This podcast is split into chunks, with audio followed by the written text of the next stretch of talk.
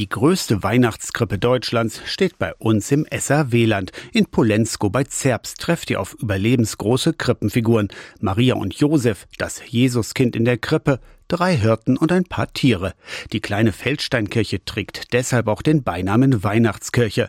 Weil die riesige Krippe aber natürlich viel zu schwer ist, um sie immer aus und wieder einzupacken, steht sie einfach das ganze Jahr über in Polensko, sagt Ulrich Hahn aus der Gemeindeleitung. An 365 Tagen im Jahr, 24 Stunden. Der Stadtläche Josef ist drei Meter hoch und bringt 500 Kilo auf die Waage. Maria nur unwesentlich kleiner.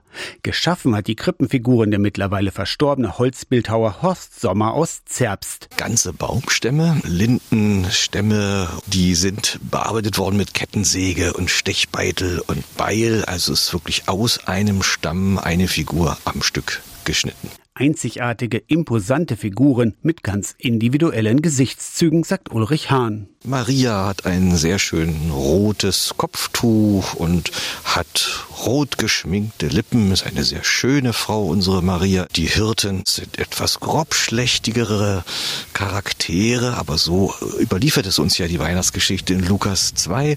Der schwerste wiegt über 600 Kilo und hat auch einen wilden Bart. Aus insgesamt 30 Pferdeschweifen ist die Haarpracht gemacht worden. Obwohl es gerade kein Fahrradwetter ist, wurde am Donnerstag in Polensko die Fläming Radweg-Broschüre vorgestellt. Der Fläming Radweg ist die Verbindung zwischen der Elbe und Bad Belzig in Brandenburg, die Verbindung von Elbe-Radweg zum Radfernweg R1.